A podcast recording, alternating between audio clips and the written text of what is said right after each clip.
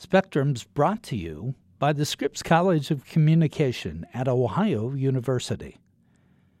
Before a new idea can become a way of thinking, before one detail can flip the narrative, before anything that matters can change the world, it must, above all, be known. The duty of the Scripps College of Communication is to bring forth the people who bring forth the knowledge by word or image or data stream and in every medium and by all means they succeed. They say, make it loud, make it clear, make it known. Learn more at ohio.edu slash Scripps College. Welcome to Spectrum. Spectrum features conversations with an eclectic group of people. Some are famous and some are not, but the common thread is that they all have captivating stories to tell. Today we're talking with Lara Stemple, the Director of Graduate Studies at the UCLA School of Law and the Director of the Health and Human Rights Law Project. Her teaching and research areas are human rights, global health, gender, sexuality, HIV, AIDS, and incarceration. In 2014, she was the co author of a paper called The Sexual Victimization of Men in America New Data Challenge Old Assumptions. It was published in April 2014 in the American Journal of Public Health and looked closely at male victimization. They found, according to federal surveys, that there was a high prevalence of sexual victimization among men, similar to the prevalence found among women, and that women are far more often than previously thought the perpetrators of sexual violence against males. This research, most recently, has been substantiated by a new paper just released in aggression and violent behavior called Sexual Victimization Perpetrated by Women. Federal data reveal surprising prevalence. I have been working in this field for about 17 years. First, as an advocate, as a lawyer, um, working for a women's rights organization. And then later, I directed an organization working on sexual violence in prisons, jails, and immigration detention. And we worked on the issue as it affected both women and men, but because men are upwards of 90% of those held behind bars, uh, it was really the majority of the victims we were hearing from were men. So I began to try to apply some of the lessons that I had learned as a women's rights advocate, someone who was part of the anti-rape movement for a long time, I tried to apply those lessons to men. And I found that it was possible to do so, you know, even using a feminist lens and we can we can talk about that, but just to to answer your question about how I got into it, I began to work with survivors who were men. Um, I began to do policy related advocacy on their behalf. And I also began to notice that there was a lack of high quality research related to this topic. Um, and so a few years ago, together with another colleague at UCLA called Ilan Meyer, we decided to look at really these um, large scale federal agency surveys uh, that had been done across multiple years in order to glean an overall picture about what was happening in terms of male victimization. And we did that published that study, did some media work around it, and actually it was a number of reporters who I was working with to to cover the story about male victimization, and they just said, "We do not understand the female perpetrator. How many are there? Who are they? What is going on?" And frankly, I had trouble answering their questions because I had worked so much more on the victim side. And when I realized that there were a significant percentage of perpetrators who were women, I decided to undertake another big project um, on that side of things together, again with Ilan Meyer, and this time we added Andrew Flores of Mills College. So um, that was that was the origin. And that's that second study just came out here recently, correct? Hmm? Yes, yeah, it was just published in a peer peer reviewed journal called Aggression and Violent Behavior. The first study was in the American Journal of Public Health. Do the two sort of buttress each other, or is the second one uh, a continuation of the first and uh, looking more in depth into the topic? I would say the two studies are equally in depth. They're, in a way, they're two sides of the same coin. We wanted to look at the victims and perpetrators who run counter to stereotypes. So we looked at male victims in the first study, and we looked at female perpetrators in the second study. So in the second study, we looked at female perpetrators, um, and we included both male and female victims. So the majority of victims are male when females are the perpetrators, but there are women who are victims of sexual violence against women as well. Now let's go back eh, to the first study, if we could, just a, a bit. Uh, you found in looking at uh, all of the federal surveys around, correct, that that uh, people who were incarcerated were not counted in any of their studies. Well, people who are in, who are currently incarcerated at the time the survey is taken are excluded from one of the main surveys, which is the survey by the Bureau of Justice Statistics that many of your listeners will be familiar with. It's called the National Crime Victimization Survey, right. and it's reported widely in the media each year. And that's the survey that tells us, excuse me, for example, whether violent crime is increasing or decreasing broadly in the United States. And that survey is a household survey, so it it, um, it only includes people who are living in households at the time the survey is taken, and therefore excludes inmates. Now, it might include someone who has recently been released. They're looking only at crime in a 12-month period. So if someone experienced a crime while incarcerated and were released and were in that survey, they would be included. But that's that's not going to be very many people. You also uh, talk about uh, in the first survey, I believe, the the changing definition of sexual violence against men. Can you talk about that? Yes. So the FBI, in another survey, which um, counts the number of crimes that are reported to the police around the country each year, in that survey, um, when the, when the FBI was asking states to report their data, they defined rape in a way that specifically excluded male victim. So it, it literally the language was that it was that the victim had to be female. So this did not, and this is this was the definition used for for nearly a century, and um, many states had moved on and had created much more inclusive definitions that did not did not specify the sex of the victim, and so um, so it created this mismatch between what states knew was happening um, and what the FBI was willing to hear. Um, and so at one point, Chicago was so fed up that they just said, we're not separating it anymore. It doesn't even make sense and it's wrong. So they just sent the FBI all of their data on rape and sexual assault. And so then the FBI excluded Chicago, which is a huge city, obviously, from the national sure. count. So uh, eventually they changed it, but it wasn't until it wasn't until 2012. And um, so it's so this this is an evolving field, it's an evolving area of study. Um, but as you can see, even quite recently, um, there was a there was a really um, clear barrier to understanding what was really happening for male victims.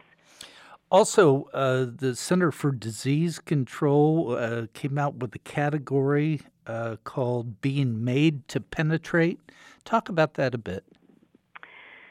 Sure. So the CDC did something quite interesting, which is to launch a very comprehensive um, survey uh, done by telephone, where they reached thousands upon thousands of Americans, and it's uh, it's weighted, meaning it's representative of the overall U.S. population. And it was it's a very important study, very groundbreaking. The questions are very frank, which which encourages people to disclose what really happened. They ask multiple questions about about these issues. Um, they train their survey. Uh, the the people who are who are using the survey instrument, the interviewers, they train them quite well to make the respondents quite comfortable. They do check-ins about their well-being as the survey is progressing. And importantly, they asked similar questions to women and to men.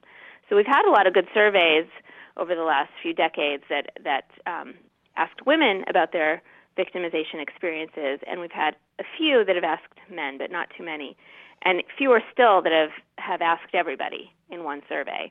So they asked everybody, and then they reported what they found. And this survey um, included also non-sexual intimate partner violence, included stalking, but we were looking at specifically at sexual victimization. So that was the data that we relied upon in part for our um, our survey that looked at multiple agencies.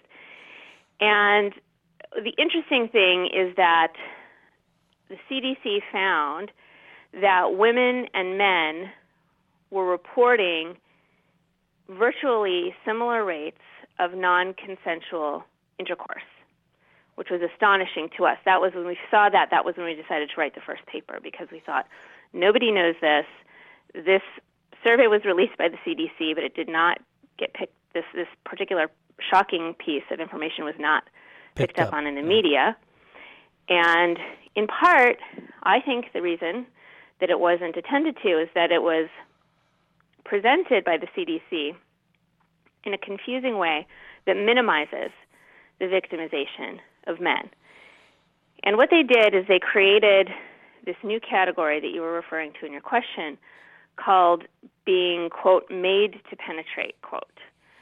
So, what that means is that the person who is reporting the sexual victimization, saying, I did experience something that was abusive, they were made to penetrate someone else. And so the CDC doesn't count that as rape. So they, when they define rape in their survey, the victim has to be the person who was penetrated. So if a man was penetrated himself, he could count as a rape victim. But right. if he was made to penetrate someone else, he did not count as a rape victim.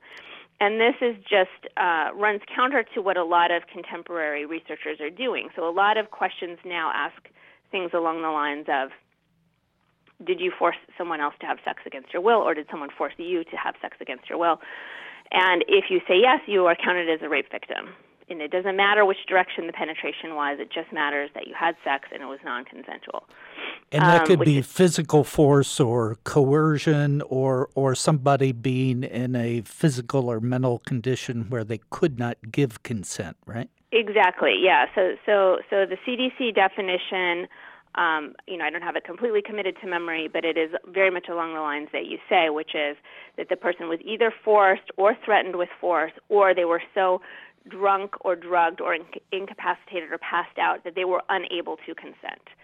So, so it's a it's a relatively high standard, um, and what they did, so they found that, that, that about the same numbers of men were reporting that they were made to penetrate someone else as as women reported that they were, were raped by the CDC's definition. But what they did is they took the numbers, the, the made to penetrate numbers, and they categorized them differently. They put them in another category um, uh, not, called non rape sexual offenses. And so they reported out here are the numbers for rape and here are the numbers for non-rape sexual offenses in the second category. And in that second category, along with being made to penetrate, were other much less severe harms, including non-contact sexual harms, like literally there was no touching. So, so something like flashing or lewd comments, um, and put the, that male made to penetrate category together alongside that, which in our view, is wrong because it minimizes male victimization. And so then what the media saw was okay, we have these rape numbers for women and men. Look, women are raped a lot more often than men are um, because it, because the form of abuse that that men are most likely to experience in non-consensual sex wasn't counted in those in those rape numbers. Um, a male's physical arousal has always been part of the confusion about male victimization, has it not? Absolutely, I can tell you know uh, you know a lot about this issue because that's a very astute question, and it is exactly as you say. It's it's terribly confusing, especially for victims. So I have talked to male victims who experienced arousal during abuse, and they ha- experienced a range of reactions to that. So I've heard men tell me that they felt betrayed by their very own bodies. I have heard men tell me that they it caused them to question their sexual orientation. If the abuse was happening at the hands of an, another man and they identify as heterosexual, they did not understand why they were aroused and knew in their hearts that they didn't want it. I have also heard men say that they feel that they can't come forward and tell anybody about the abuse they experienced because of the fact that they were aroused, they think then they won't be believed. If the if those details come out, it will be evidence against them that they actually wanted it. So it is very confusing. It is a normal physiological reaction. Um, but it isn't something that many people talk about, and it's also something that a lot of men aren't aware of. So, um, so when they experience abuse and they experience arousal, it just makes it harder for everybody to understand what happened, and it makes it harder for people to report. One of the things that have has always plagued uh, male victimization, especially uh, with women as the uh, perpetrators, uh, is is the uh, fact that it's so underreported. Did did you find that as well? Well, it yes. So when you compare the numbers in official reports to uh, what we see in these anonymous surveys, there's a huge discrepancy. So that does indicate that this form of abuse is underreported. So the surveys that we're talking about, um, one is this CDC telephone survey, so it's one interviewer, one respondent. Um, we think that there were really um, significant rates of disclosure because of how well the interview was conducted and because of the sensitivity of, of the interviewers and the anonymity of the survey. Um, as you move to the National Crime Victimization Survey, where it's a household survey, it's one member of the household reporting for everybody else in the household. So, query whether the person reporting on the phone knows about all of this potential sexual victimization experiences of everybody else in the family. And then then further still when you move toward collecting police data, which means someone had to have the wherewithal to go and report an abuse to the police, the numbers fall off even further. Um, further still, if you look at who the police choose to believe or who the police find any uh, you know, they report it to prosecutors. Prosecutors decide whether there's enough evidence to bring case and so forth. So the numbers just kind of trickle away.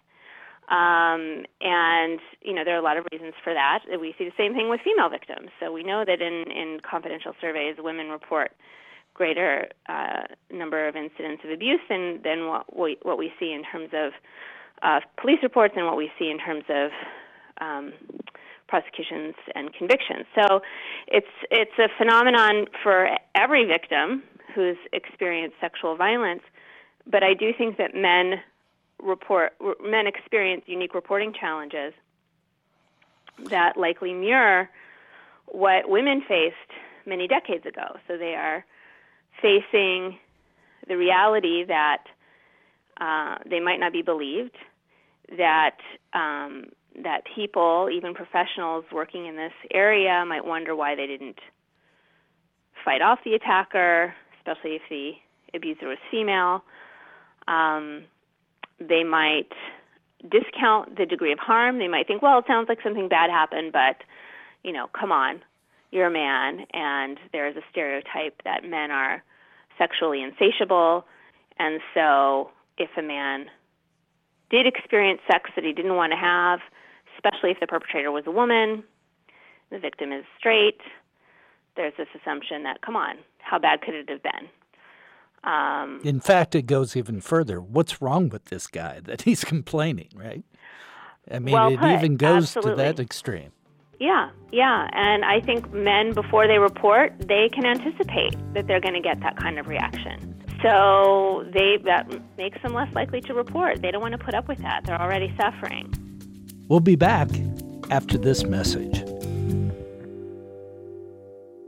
This program is brought to you by the Scripps College of Communication at Ohio University. The Scripps College offers the foundation for individuals seeking to blend creativity and practice so that graduates have the freedom to direct their skills and move the world forward. The Scripps faculty takes a multidisciplinary approach to academic, professional, and social growth so that graduates have relentless optimism to navigate the changing media environment.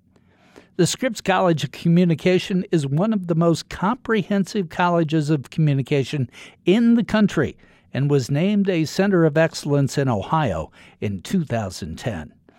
It's proud to showcase the Stephen L. Schoonover Center for Communication, the brand new facility that opened in 2015. State of the art laboratory spaces and flipped classrooms are just two of the many features in this new building. Learn more about the Scripps College of Communication at ohio.edu slash Scripps College.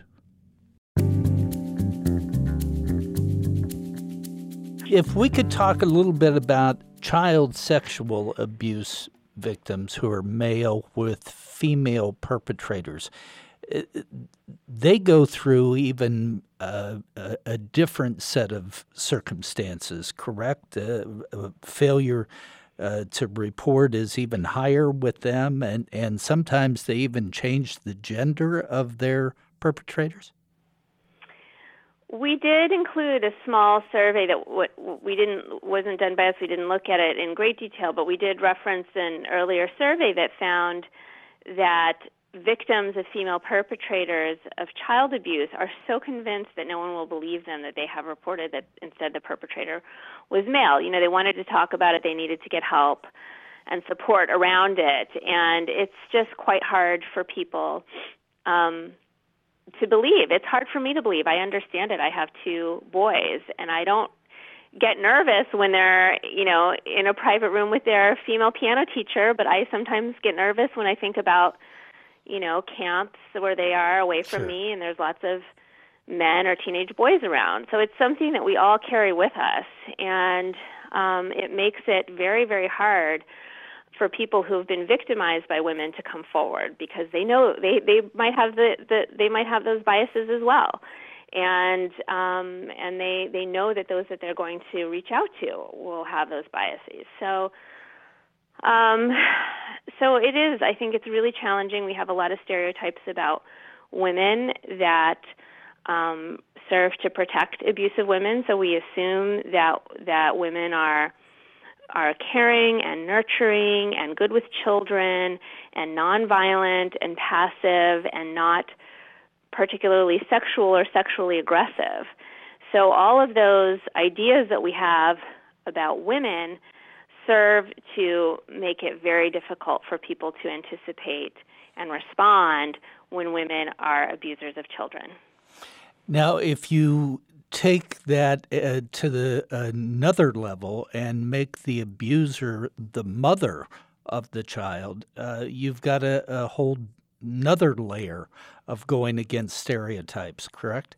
Absolutely. I mean, how painful you know it's just it's just tragic and i have met adult men who experience this as boys and it's you know it's just painful beyond belief because there is an understanding that this is this is your ultimate protector. This is the person who loves you more than anyone. And and when there's abuse in that context it's it's bewildering to say the least. One of the things that, that came out in, in your literature and, and other literature that, that I've looked at uh, about this is is the fact that female perpetration has has really been downplayed in, in among professionals in mental health and social work and, and other other fields.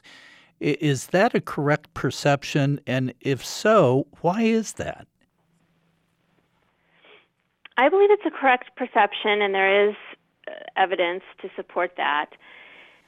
As to the why, um, again, I think it feeds into these gender stereotypes. And as someone who has worked on women's rights movements and has been a part of the anti-rape movement and who considers herself a feminist, I'm concerned that these stereotypes, even though they you know, I guess favor women in the sense that they view women in a in a more favorable light when you assume that they're not abusive, I actually think that they're troubling because they do portray women in a very outdated, two dimensional way.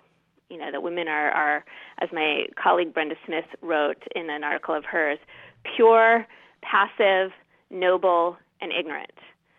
Um, and this idea that women are not complicated, are not multidimensional, do not have the capacity to dominate others, do not have the capacity to be violent. These, these, a fuller understanding of women and all of their complexities, in my view, is an important feminist goal, however complicated it may be. I think we, I think we are able to be complicated and to view women as, as complicated, and I think that that's, that helps advance the cause of of gender equality to understand that women are not these these two-dimensional stereotypes. And so understanding that they can commit abuse and that that abuse is harmful is part of this needs to be part part of this broader agenda. And so I think those who are charged with responding to abuse, whether they're social workers or healthcare providers or people working in the criminal justice system, you know, they are members of society too. They have the same stereotypes that, that many of us have. And there frankly hasn't been great data to challenge their assumptions.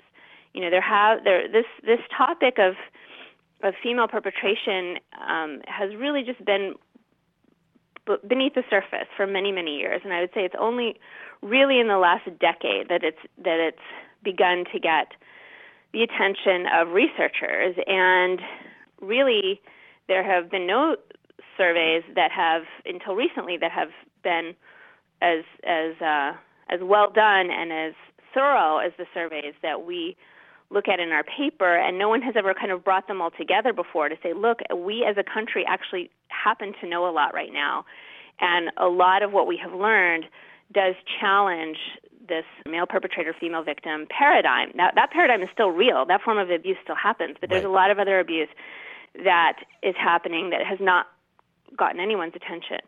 So that's why it's very important at this point in time the professionals who are serious about working against sexual victimization, it's really important that they begin to question their own assumptions and that they begin to look at the problem more broadly. And many of them have. So there are a number of rape crisis centers um, who were born out of the feminist movement. And um, were re- really uh, early on envisioned themselves as a sort of a safe space for women, a place that could provide services for women victims, and they have done that quite ably for many, many years. And recently, a number of them have begun to say, you know what, we're ready to serve men as well.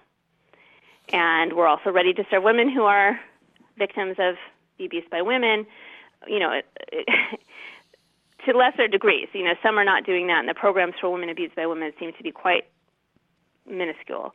But there is an effort, there is an understanding um, on the part of many of these centers that it's time to broaden their mission, and we're in the beginning stages of seeing seeing that change. But it needs to go much further. Your first work, you said, looked at male victimization. Your second work focused more on looking at the female perpetrator. What's the next logical progression? What's next? Well, together with some of the same researchers that I worked on this paper with, uh, this recent one, we are we have begun to look at um, the issues involving LGBT persons held in uh, prisons and jails. Um, I, I, in terms of non, in terms of the non-incarcerated population, I don't know what's next. I'm still thinking about that, um, but I do think it is important to mention. Um, LGBT populations um, broadly, but also specifically within prisons and jails.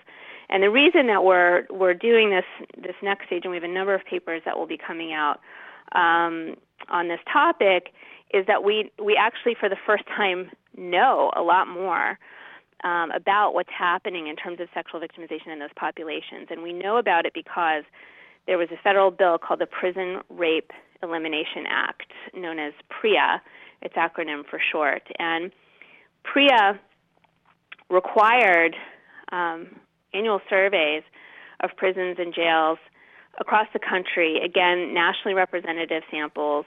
Um, many tens of thousands of inmates have now been surveyed using state of the art survey technology, and the results are just astonishing. So, we have used those results in our previous papers just talking about men and women and talking about the overall prevalence of sexual victimization. So, we reported in in the survey about male victimization that you referred to earlier, we reported that there are approximately 1 million incidents of sexual victimization happening behind bars in the U.S. every year. And that's an absolutely alarming figure.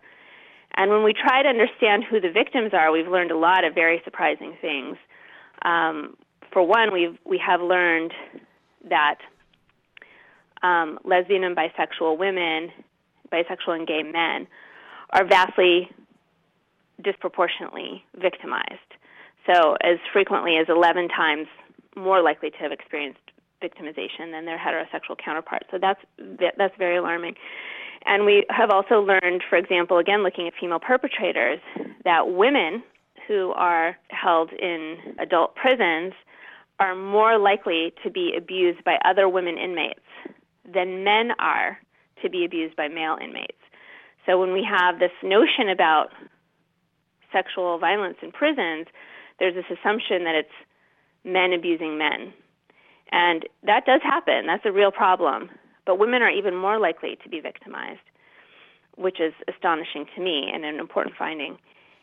We also learned that the abusers, when it comes to staff, um, of inmates are disproportionately women by a large margin. And that's because when you look at um, both adult men in prisons and jails and you look at um, juveniles, male juveniles, the overwhelming majority of their staff perpetrators are female. Uh, women and girls are more likely to be abused by male staff, but they only make up about 10% of the population. So when you look at the numbers overall, you see that it's that women are, are comprising the majority of abusers. So um, so we're interested in that, and we're looking at um, we're looking at um, a range of different issues related to sexual victimization behind bars. We have a separate paper coming out about transgender inmates and the issues around sexual victimization that they face. Well, congratulations on your work so far. It, has been long needed, and uh, you know it's it's really appreciated. I think. And I really thank you for paying attention to this issue and covering it. It's really really fantastic to get the word out. Today, we've talked with Lara Stemple, Director of the Health and Human Rights Law Project at the UCLA School of Law. We talked to her about the prevalence of women acting as perpetrators of sexual violence against men. This podcast is produced by WOUB Public Media. Adam Rich is our audio engineer. I'm your host, Tom Hodson. Please subscribe to Spectrum on iTunes Podcasts, Google Play, or at NPR One. We welcome your feedback, so please rate our podcast or review it through iTunes. If you have questions or comments about our podcast, you can direct them to me via email at hodson at ohio.edu.